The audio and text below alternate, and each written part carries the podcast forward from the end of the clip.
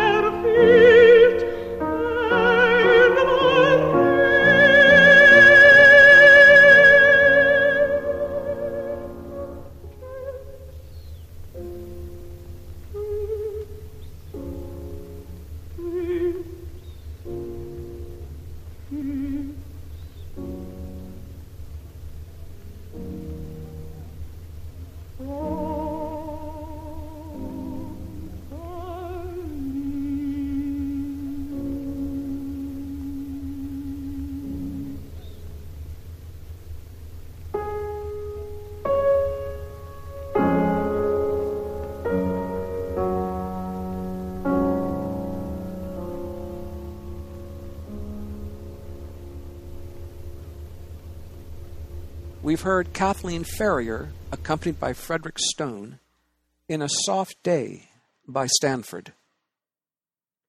Again, I'm Jay Nordlinger, doing Music for a While. The producer is Scott Immergut. You may wish to subscribe to this podcast at iTunes, Google Play, or wherever, frankly, wherever and however you get your podcasts. And if you'd like to write to me about any matter, try Nordlinger at new criterion dot com.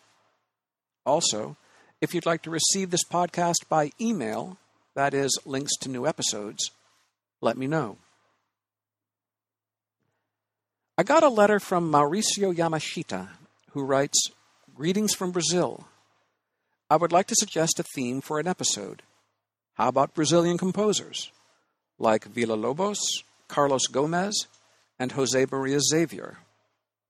Pardon my pronunciation, by the way. Well, let's think about such an episode, a good idea.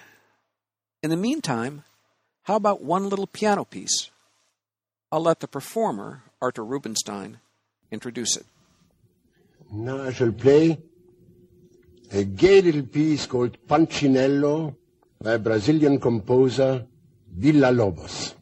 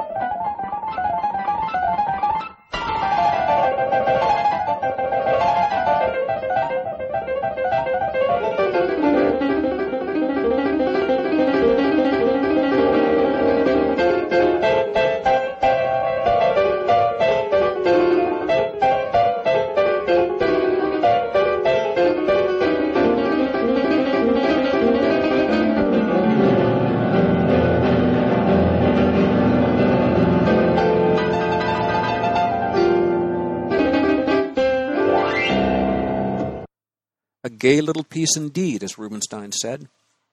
That was Punch, as we say in English. Punch is in Punch and Judy. And it's from a suite called, in English, The Baby's Family.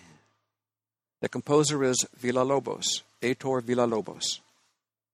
Arthur Rubenstein played the piece on television in Australia, nineteen sixty-four.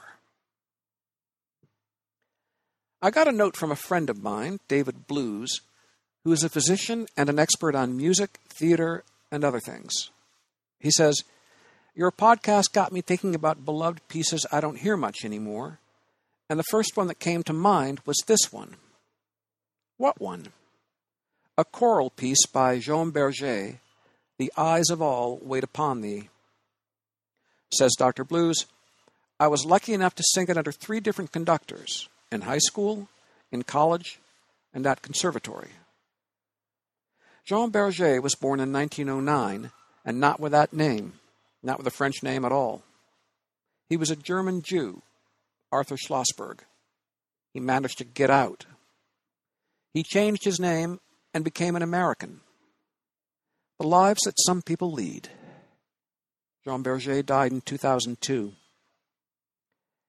Here now is the piece that David mentioned, The Eyes of All Wait Upon Thee, sung by the, let's say, constant chamber choir of Cologne, conducted by Harold Yers.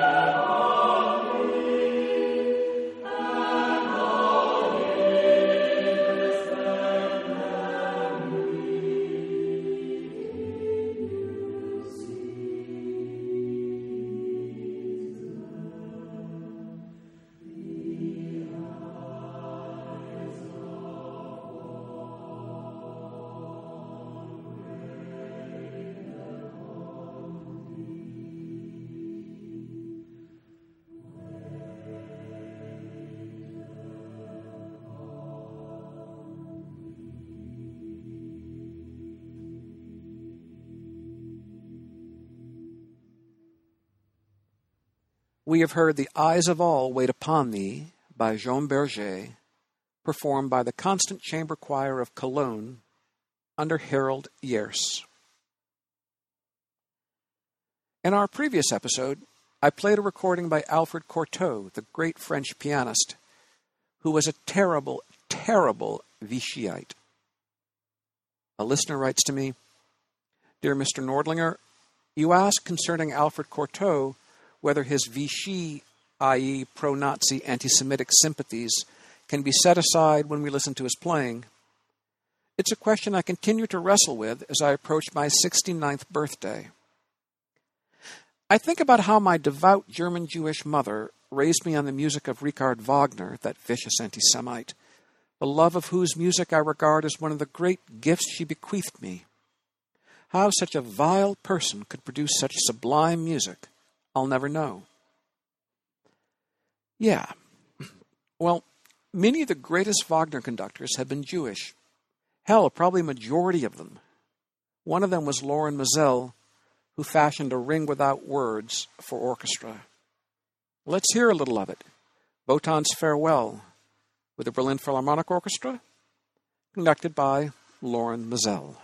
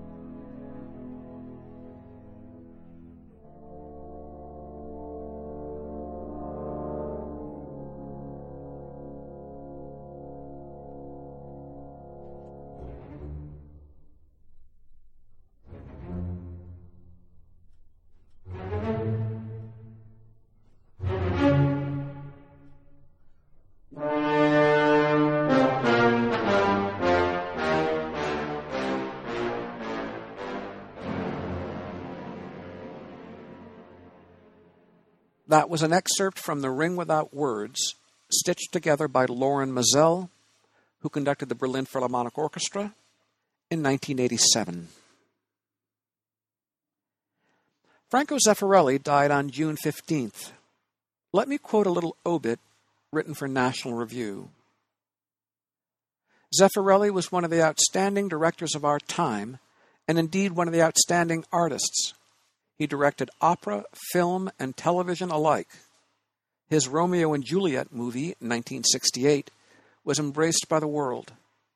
His T V miniseries, Jesus of Nazareth, nineteen seventy-seven, still leaves a deep impression on many. He was more popular, sorry, he was more popular with the public than he was with the critics. The main charge was excess or extravagance. Indeed, the obit in the New York Times was headed, Franco Zeffirelli, Italian director with taste for excess, dies at ninety-six. Once, a Times critic lamented that Zeffirelli's production of Turandot, the Puccini opera, was critic-proof. The critics could not kill it because the public loved it so much. The public was right. Bravo, maestro, and R I P All right, let me now read something I wrote for the New Criterion in two thousand two. The Metropolitan Opera's Turandot is a Zeffirelli Turandot, born in nineteen eighty-seven. This is the sort of spectacle that you either love or hate. I am firmly, hopelessly on the love side. I sometimes think of this Turandot as the wedding cake Turandot because the imperial palace scenes, white, glittering, multilayered, look like a wedding cake at least as much as the monument to Victor Emmanuel in Rome does. These scenes are astounding in their pageantry and splendor, causing the senses to ache. The rest of the production is hardly less impressive. It is something out of Cecil B. DeMille, with a cast of thousands, making Puccini's China seem teeming. This Turandot is one of the great visual delights in opera. And if you can't indulge in a little excess, what is grand opera for? Right. Well said, Jay. So, let's listen to something on the tender side, coming from that same opera, Turandot. This is Signore Ascolta, sung by Liu, the character Liu, who in our case will be Elizabeth Schwarzkopf.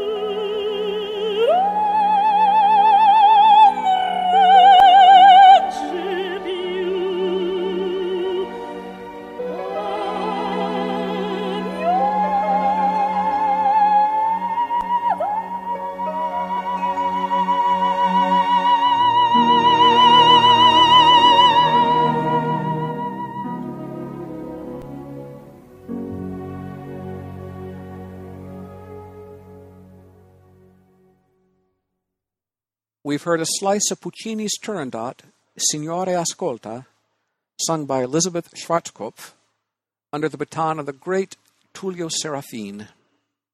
For years, people have dubbed Schwarzkopf's performance the Viennese Lieu. It's a good jibe, but oh, it's great. She's great, just great. Little Nazi connection problems, but maybe we've had enough on this episode. So, in our inaugural episode, two episodes ago, I played a little Porter, Cole Porter, his Wunderbar from Kiss Me Kate, sung by Cesare Siepi, the famous Italian bass. I said that Kiss Me Kate had returned to Broadway. Well, now I've seen it. A cousin of mine took me. What a marvelous composition. That I can confirm. It will last and last.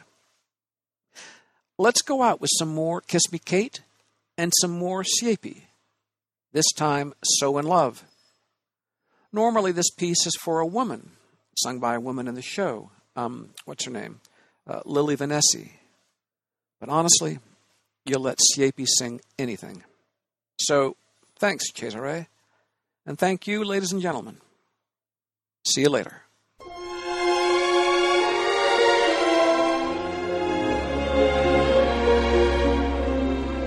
Strange dear, but true dear, when I'm close to you, dear, the stars.